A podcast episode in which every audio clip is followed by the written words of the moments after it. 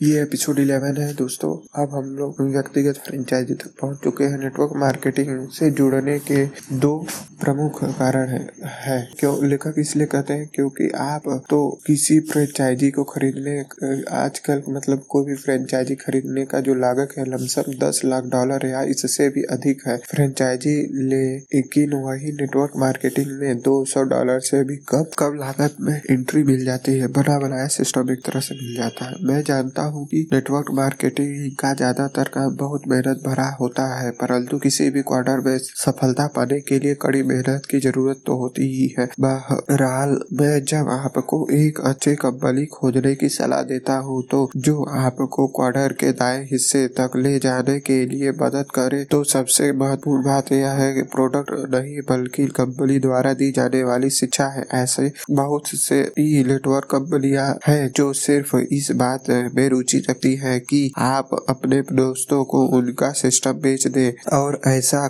कंपनियाँ भी है जिनकी मूलभूत रुचि आपको शिक्षित करने और सफल बनाने में होती है।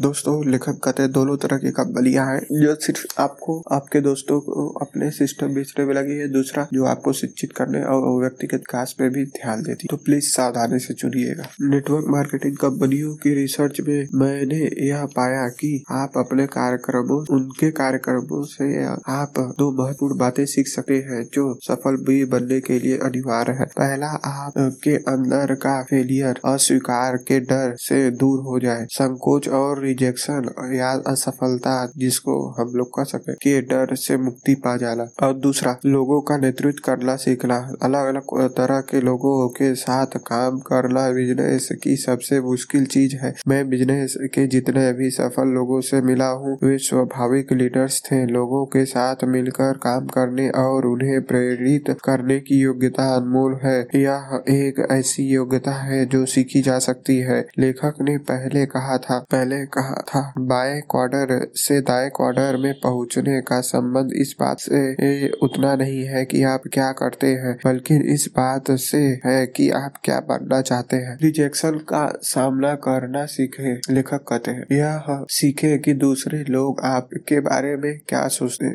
हैं और उनसे प्रभावित हो, नहीं होना? मतलब दूसरे लोग क्या सोचते हैं? इस बात से कोई चिंता न होना। इसके अलावा लोगों का नेतृत्व करना सीखे। अगर आप यह मार्केटिंग कंपनी के अनुशंसा करते हूँ जो पहले तो आपके व्यक्तित्व का विकास करने के लिए प्रतिबंधित हो बजाय इसके कि आप वह आपको सेल्समैन बनाने में ज़्यादा रुचि ले। मैं आपको इस तरह की कंपनियों से जुड़ने की सलाह देना चाहता हूँ। पहला, लेखक क्रम से बताते हैं पाँच जो उनके अंदर क्या क्या क्वालिटियाँ होनी चाहिए। मतलब मापदंड है एक तरह से। तो दोस्तों प्लीज़ ध्यान से चुनिएगा कंपनी पहला, जो आजमाए हुए संगठन हो जिनका सफल रिकॉर्ड हो और जिनका डिस्ट्रीब्यूशन सिस्टम और भुगतान योजना वर्षों से सफल हो। दूसरा, जिनके पास ऐसे बिज़नेस अवसर हो जिसमें आप सफल हो सको, जिनमें आप विश्वास कर सको और जिसे आप दूसरों के विश्वास पूर्वक बता सको। तीसरा, जी के, निरंतर चलने वाली दीर्घकालीन शैक्षणिक कार्यक्रम हो जो इंसान के रूप में आपका विकास करे। आत्मविश्वास क्वार्टर के दाएँ हिस्से का सबसे आवश्यक गुण है। ये तीसरा गुण था, ठीक है? अब दोस्तों, चौथे के बाद। चौथा, जिस, जिसका सशक्त मार्गदर्शक कार्यक्रम हो, आप लीडर से सीखना चाहते हो परामर्शताओं से मतलब एडवाइजर से नहीं, जो लोग पहले से ही क्वार्टर के दाएँ हिस्से में लीडर हो और जो आपको सफल बनाना चाहते हो, उन्हीं से सीखे। उसके बाद है पांचवा जिनमें ऐसे लोग हो जिनका आप सम्मान करते हो और जिनके साथ रहने में आपको आनंद आए। ये था पांचवा। अब आगे बढ़ते हैं। अगर आपके द्वारा चुनी गई कंपनी इन पाँच मापदंडों को पूरा करती हो, तभी और सिर्फ़ तभी प्रोडक्ट को देखे। बहुत से लोग प्रोडक्ट को देखते हैं। प्रोडक्ट के पीछे के बिज़नेस सिस्टम तथा कंपनियों को नहीं देखते मैंने जिन कंपनियों को करीब से देखा है उनमें से कुछ इस तरह की प्रोत्साहन करने वाली बातें करती है। पहला यह है कि यह प्रोडक्ट अपने आप ही बिक जाता है। यह आसान है। अगर आप सेल्समैन बनना चाहते हैं तो यह एस क्वार्टर है और इस क्वार्टर में प्रोडक्ट सबसे महत्वपूर्ण चीज़ है। परंतु अगर आप दीर्घकालीन भी बनने के भी के लिए खुद को तैयार करना चाहते हैं तो सिस्टम जी, जीवन, शिक्षा और लोगों के अधिक महत्वपूर्ण है। मतलब जिनको सेल्समैन बनना है, भले वो प्रोडक्ट के बारे में देखे मतलब प्रोडक्ट के बारे में लेखक कहते हैं बाद में देखिएगा। पहले बिज़नेस और सिस्टम के बारे में देखिए, क्योंकि कंपनियाँ प्रोत्साहित करने के लिए कहती है ये प्रोडक्ट अपने आप बिक जाता है, ये बहुत आसानी से बिक जाता है। वो एक तरह से आपको सेल्समैन बना रहा है। लेकिन लेखक यहाँ सावधान करते हुए कहते हैं कि हमें बी बनना है। बी में व्यक्तिगत विकास और शिक्षा और लोग अधिक महत्वपूर्ण है। लेखक के एक मित्र और सहयोगी को इस उद्योग के बारे में काफ़ी जानकारी है। इसमें मुझे सॉरी उसने मतलब लेखक के मित्र ने मुझे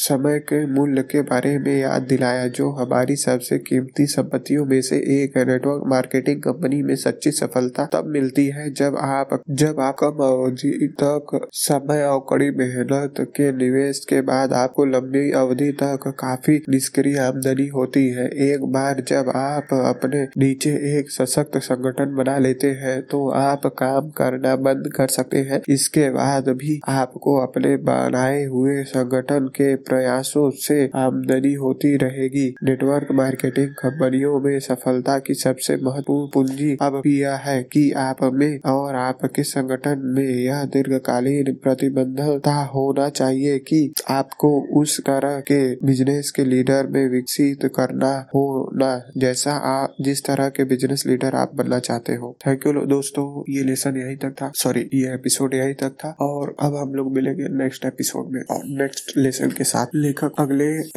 लेसन में बताते हैं इन्वेस्टिंग के बारे में कि इन्वेस्टर कितने तरह के होते हैं। थैंक यू दोस्तों, आप लोगों ने सुना।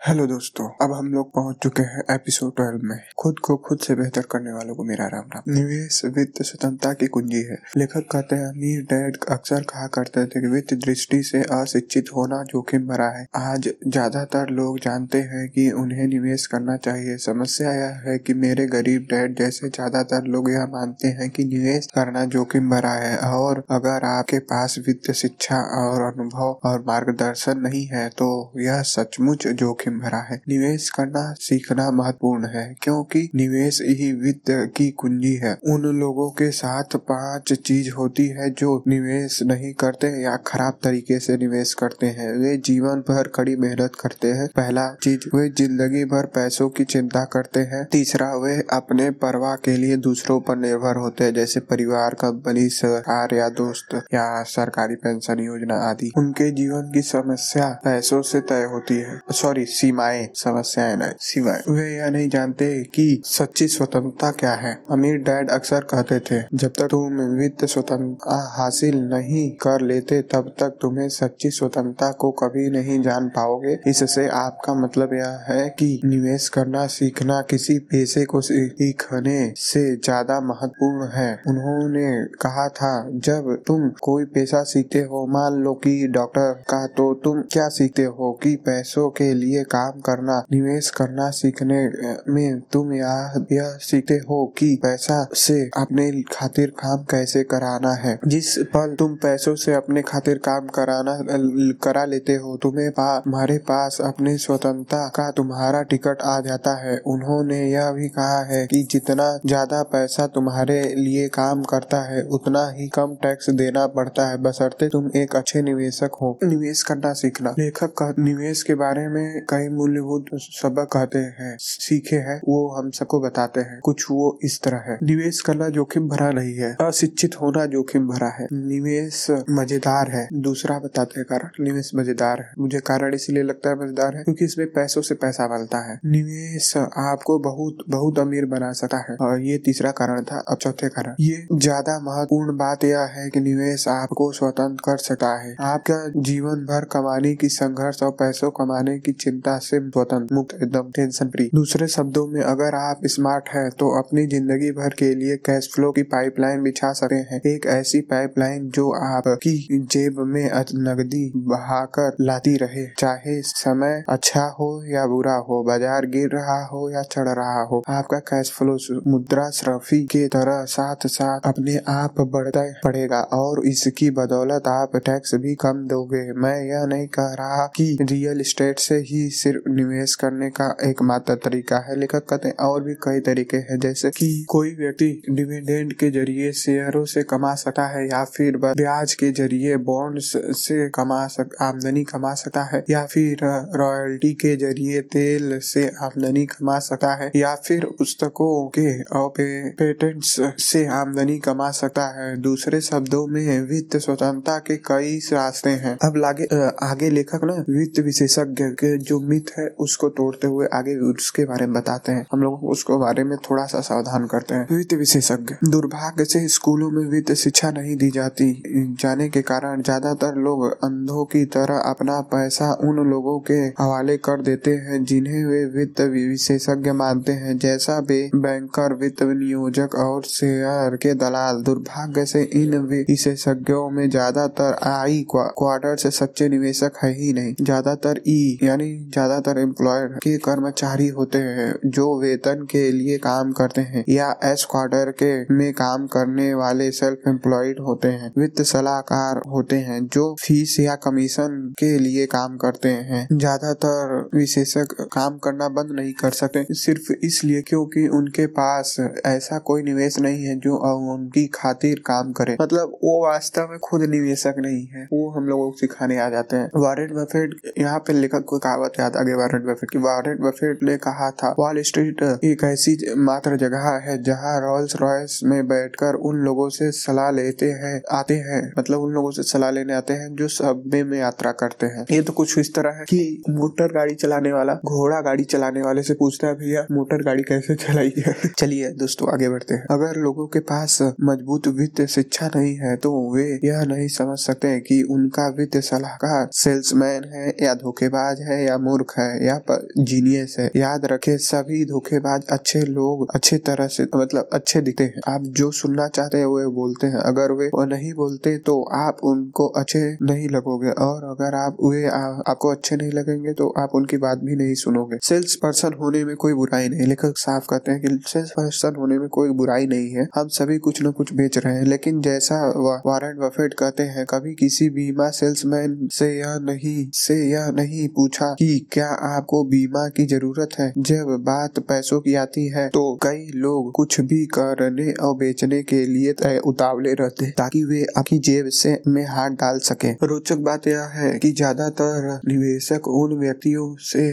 कभी नहीं मिलते जो उनका पैसा ले रहे हैं। ज़्यादातर पश्चिमी देशों में कर्मचारियों का पैसा अपने आप ही अपने वेतन से कट जाता है, काट लिया जाता है। उसी तरह जिस तरह आयकर विभाग आयकर वसूलता है, अमेरिका में कई कर्मचारी अपने नियोक्ता को अनुमति दे देते हैं। वह अपना पैसा आकर उनके 401 के रिटायरमेंट प्लांट में जमा कर दे, जो संभवतः रिटायरमेंट के लिए निवेश करने का सबसे बुरा तरीका है। 401 के योजना के अलग अलग देशों में अलग अलग नाम है। जैसा कि जापान में चार सौ एक ही कहा जाता है, लेकिन ऑस्ट्रेलिया में सुपर एन्यूशन प्लान कहा जाता है। अलग अलग देश में दोस्तों अलग अलग नाम है, लेकिन ज़्यादातर रिटायरमेंट के लिए जो प्लान होते हैं, कुछ इसी तरह होते हैं, जो आगे लेखक बताते हैं। हम लोगों को थोड़ा इसमें सावधानी से और ध्यान से समझने की ज़रूरत है। और साथ में ये भी जानने की ज़रूरत है कि हम लोगों ने, बहुत से लोगों ने जो ब्रॉडकास्ट सुन रहे हैं, वो उन्होंने भी ये गलती तो नहीं की है। जो रिटायरमेंट में कमियाँ बताते हैं, लेकिन जो रिटायरमेंट प्लान हम लोग लेके बैठे हैं, उसके लिए। 401 को रिटायरमेंट के लिए निवेश करने का सबसे बुरा कारण यह है। कहने के पीछे लेखक के तर्क ये है। पहला टाइम मैगजीन उनके पक्ष में है। टाइम मैगजीन इतने वर्षों में कई लेख छापे हैं, जिसमें इतने सारे लोगों के लिए रिटायरमेंट को जोखिम में डालने की बुद्धिमता पर सवाल किया गया है। टाइम पर यह भविष्यवाणी कर रही है कि करोड़ों लोग अपने अजनबियों को ज़िंदगी भर का पैसा थमाने के बाद जब रिटायर होंगे तो उनके पास इतने पैसे नहीं होंगे कि वे रिटायर हो सके। सामान्यतः चार सौ एक योजना 80 प्रतिशत मुनाफा ले लेती है। निवेशक को 20 प्रतिशत मुनाफा मिल सकता है। बसरते वह खुशकिस्मत हो। निवेश का, निवेशक सौ प्रतिशत पैसा लगाता है और सौ प्रतिशत जोखिम लेता है। 401 के योजना ज़ीरो प्रतिशत पैसा लगाती है और ज़ीरो प्रतिशत जोखिम लेती है। 401 के कंपनियों को हर हाल में पैसे मिलते हैं, चाहे आपको मुनाफा हो रहा हो या घाटा हो रहा है। दूसरा कारण लेखक आगे बताते हैं। 401 के में टैक्स आपने आपके खिलाफ काम करता है। अमेरिका में लॉन्ग टर्म कैपिटल गेन पर 15 प्रतिशत ही कम दर से टैक्स लगता है, लेकिन वही 401 के लाभों पर लगभग 35 प्रतिशत की सामान्य आयकर मतलब भाई साहब 20 परसेंट मतलब सबसे ज़्यादा मुझे लगता है यही पे टैक्स लगता है। बहुत महँगा है, लूटने वाला है बहरहाल। आयकर आगे बढ़ते हैं, ठीक है? आयकर दर से टैक्स लगता है, जो तीनों प्रकार की आमदनियों से सबसे ऊँचा दर है। हाँ लेखक देखे वही कर। सामान्य रूप से अर्जित मतलब जो नॉर्मली हम लोग धन कमाते हैं और पोर्टफोलियो से अर्जित या फिर निष्क्रिय आमदनी, शायद जिसको हम लोग पैसे इनकम भी बोल सकते हैं यही यदि, यही नहीं, यदि आप अपनी 401 के योजना से अपना पैसा जल्दी निकालना चाहते हैं तो आपको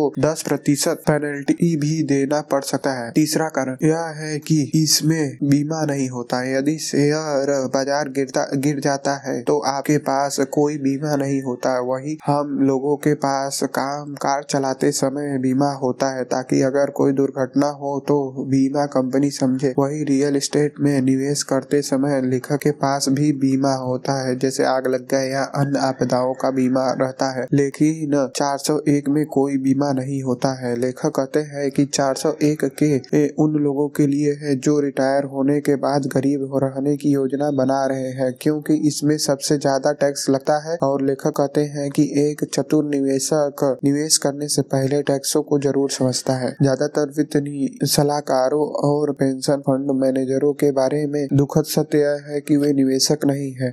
ज़्यादातर तो ई क्वाड्रेट में काम करने वाले कर्मचारी हैं। सरकारी पेंशन और यूनियन पेंशन भरी मुश्किल में है और इसका एक कारण यह है कि उन कर्मचारियों को निवेशक बनने के लिए प्रशिक्षित नहीं किया गया है ज़्यादातर के पास उनकी ज़िंदगी भर की वित्त शिक्षा ही नहीं होती स्थिति और भी बदतर हो जाती है, क्योंकि ज़्यादातर वित्त विशेषज्ञ अशिक्षित और निवेशकों को यह सलाह देते हैं कि शेयरों, बॉन्डों और म्यूचुअल फंडों के अच्छी तरह डाइवर्सिफिकेशन करो। पोर्टफोलियो में लंबे समय तक निवेश करो। ये वित्त विशेषज्ञ आपको ऐसा करने की सलाह क्यों देते हैं जो ई क्वाड्रेट के कर्मचारी या एस क्वाड्रेट के सेल्स पर्सन होते हैं? ले, लेकिन आई क्वाड्रेट के निवेशक का नकाब ओढ़े रहते हैं। ऐसा इसलिए है क्योंकि उन्हें इस बात के भुगतान यानी पैसे नहीं मिलते कि वे आपको कितना मुनाफा कमा कर देते हैं। उन्हें तो इस बात के पैसे भुगतान मिलते हैं कि लंबे समय में आप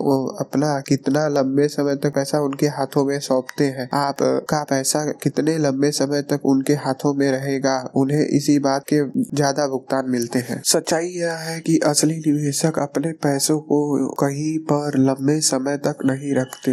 वे अपने पैसों को चलाते रहते हैं। इस रणनीति को, धन को गति करना मतलब कैश फ्लो करना कहते हैं शायद। सच्चे निवेशक का पैसा हमेशा इधर से उधर घूमता रहता है। वो नई संपत्तियों को हासिल करता है और फिर उससे भी ज़्यादा संपत्ति को हासिल करने के लिए गतिशील हो जाता है। केवल नौसिखिए लोग ही अपने पैसों को लंबे समय तक एक जगह पर रखते हैं। लेखक यह नहीं कह रहे हैं कि 401 योजना बुरी है। हालाँकि मैं तो यह मतलब लेखक कभी नहीं करे मतलब लेखक स्वयं कभी निवेश करना उसमें पसंद नहीं करेंगे। मेरे लिहाज से वे बहुत ज़्यादा महँगी और बहुत ज़्यादा जोखिम भरी है। बहुत ज़्यादा अकुशल और निवेशकों के लिए ज़्यादा अन्यायपूर्वक है। लेखक तो बस इतना कहना चाहते हैं कि निवेश करने के लिए इससे बेहतर तरीके मौजूद है। हालाँकि उनके लिए आपको वित्त रूप से शिक्षित होना ज़रूरी है। मतलब फाइनेंशियली एजुकेट होना बहुत ज़रूरी है। थैंक यू दोस्तों, आप लोगों ने इतने लंबे समय तक सुना। अब मिलते हैं नेक्स्ट एपिसोड में। हेलो दोस्तों, अब हम लोग लेसन थर्टीन में पहुँच चुके हैं। निवेशक पाँच प्रकार के होते हैं या पाँच स्तर होते हैं कह लीजिए। पहला स्तर, शून्य वित्तीय बुद्धि वाले। वे ऐसे लोग होते हैं जिनका जिनका लाइफ बहुत ही लग्जरियस होता है। उनके पास बड़ा मकान, बड़ा कार और और भी कई सारे ऐसे लाइबिलिटीज होते हैं जो उन्हें कर्ज में ढकेल देते हैं। ऐसे ही लेखक एक अपने मित्र के बारे में बताते हैं, जो बहुत ही अमीर दिखता था। उसके एक सुंदर पत्नी थी और तीन बच्चे थे। वे सभी अपने अपने महँगे कारों में चलते थे और उनके पास समुद्र के किनारे एक आलिशान बंगला था। उस मित्र ने अपने जवानी में खूब पैसे कमाए और उड़ा दिए। जब रियल इस्टेट का बाज़ार टूटा तो वे भी दिवालिया हो गए और बहुत सारे कर्ज में डूब गए। बहरहाल, लेखक के इस दोस्त का भी रियल एस्टेट का ही बिज़नेस था। अक्सर लोग यही गलती करते हैं कि वे ऐसे चीज़ों में पैसा लगाते हैं जिनकी कीमत या तो घट जाती है या तो दिन पर दिन टूटती रहती है।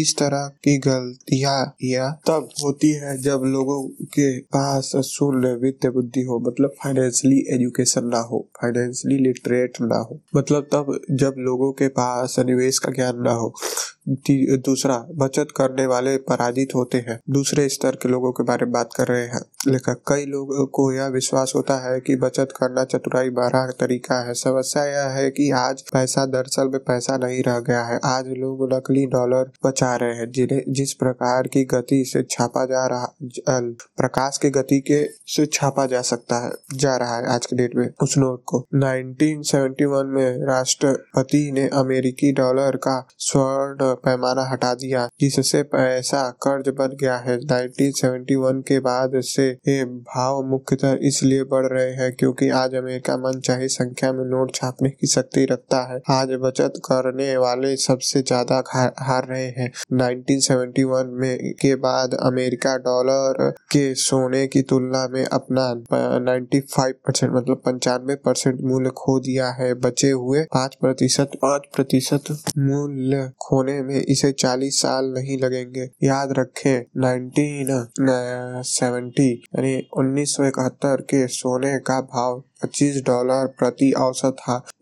चालीस साल बाद सोने का भाव एक हज़ार चार सौ डॉलर प्रति औस हो गया है, यानी डॉलर क्रय शक्ति में भारी कमी आ गई है। समस्या और भी बुरी है, इसलिए क्योंकि अमेरिका पर ट्रिलियन डॉलर का कर्ज है और यह अंधाधुन नकली पैसा छापा जा रहा है। जब फेडरल रिज़र्व बैंक और संसार भर के केंद्रीय बैंक तेज गति से ट्रिलियन डॉलर छापते है तो हर छपे हुए ज़्यादा उच्च उच्च कर और ज़्यादा मुद्रा फ़ीसदी। इस इस तथ्य के बावजूद करोड़ों लोग यह विश्वास करते हैं कि पैसे बचाने में चतुराई, इससे जब चतुराई, तब थी चतुराई। जब पैसा सचमुच पैसा था मतलब पैसा, अब पैसा नहीं है, सिर्फ़ कागज़ का एक टुकड़ा है, जिसे सरकार जब चाहे जितना चाहे छाप सकती है। आगे लेखक बॉन्ड्स के बारे में कहते हैं, और हम में से ज़्यादातर लोग बॉन्ड को सेफ़ समझते हैं, पर वे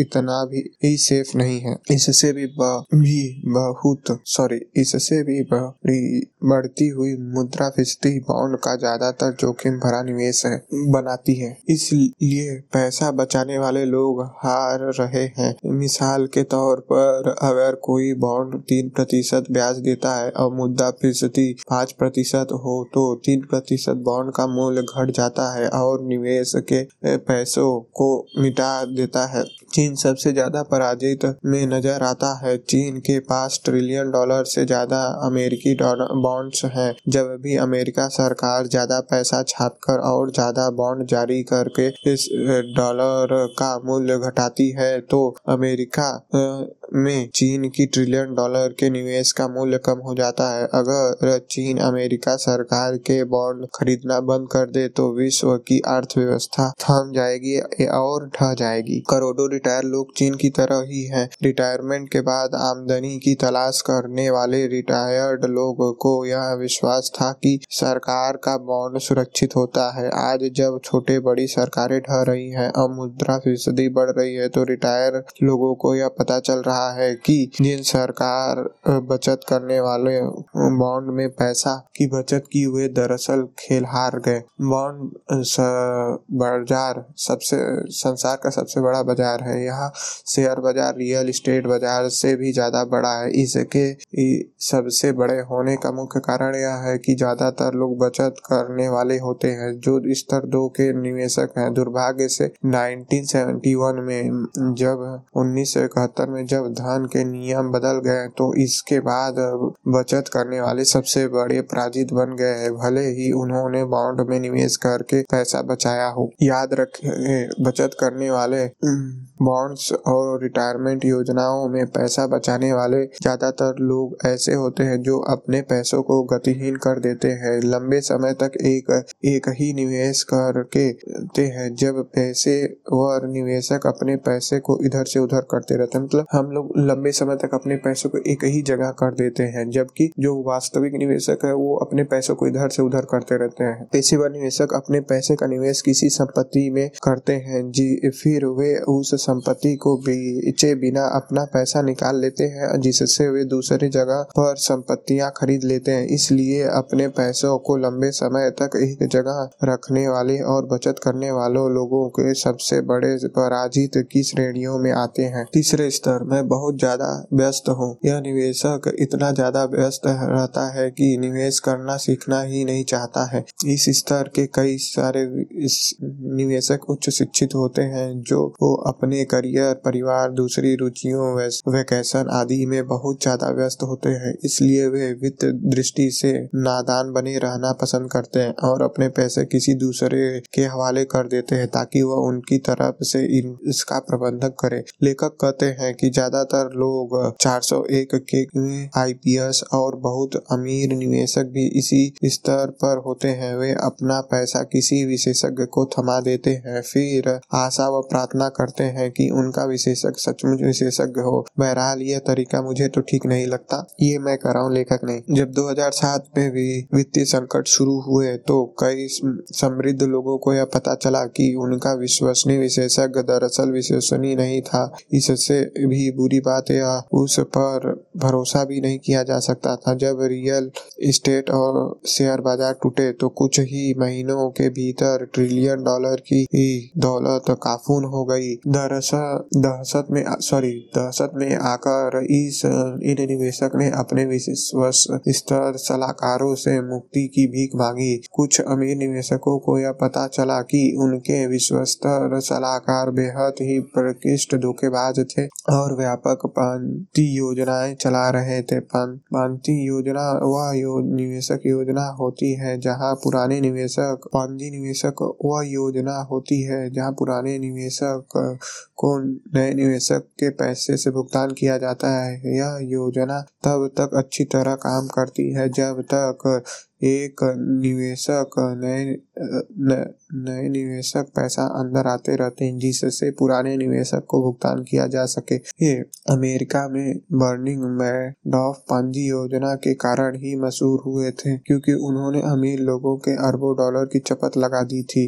कानूनी पंजी योजना भी होती है और गैर कानूनी भी। सो, सो, सोशल सिक्योरिटी कानूनी पंजी योजना है जैसे कि शेयर बाज़ार है दोनों ही प्रकार के योजना तब तक काम करते हैं जब तक योजना में नए पैसा आता रहे। अगर नया पैसा आना बंद हो जाता है तो योजना चाहे यह मेडॉफ की हो या सोशल सिक्योरिटी वाला स्ट्रीट स्ट्रीट हो, ढह जाता है। तीसरे स्तर वाले, बहुत व्यस्त वाले निवेशकों के साथ समस्या यह है कि वह अपना पैसा गंवाने के बाद भी कुछ भी नहीं सीखते। उनके पास बुरे अनुभव, वीरा के सिवाय कोई अनुभव नहीं होता। है वह बस इतना कर सकते हैं कि वे अपने सलाहकार, बाज़ार, सरकार को दोष दे। अपनी गलतियों से सीखना मुश्किल है। अगर आप अपनी गलतियों से नहीं सीख पाते हो तो बस आप अपनी गलतियों को दोहराते रहोगे। मैं देखिए दोस्तों, ज़्यादातर लोग सोचते हैं अपना पैसा किसी और को दे के वो अमीर बन जाएँगे, पर देखिए, कोई आपके लिए सोने के सिक्का मतलब आप किसी को सोने का सिक्का दे रहे हैं और आप उससे उम्मीद कर रहे हैं, वो मेहनत करे, वो ध्यान लगाए, वो समय दे ताकि वो सोने के सिक्के, एक सोने के सिक्के को दो करके आपको वापस कर सके। मुझे तो नहीं लगता है ये ऐसा कोई करेगा। तो दोस्तों, ये था थर्टीन एपिसोड थैंक यू आप लोगों ने इतने लंबे समय तक सुना। फिर मिलेंगे नेक्स्ट एपिसोड में। Thank you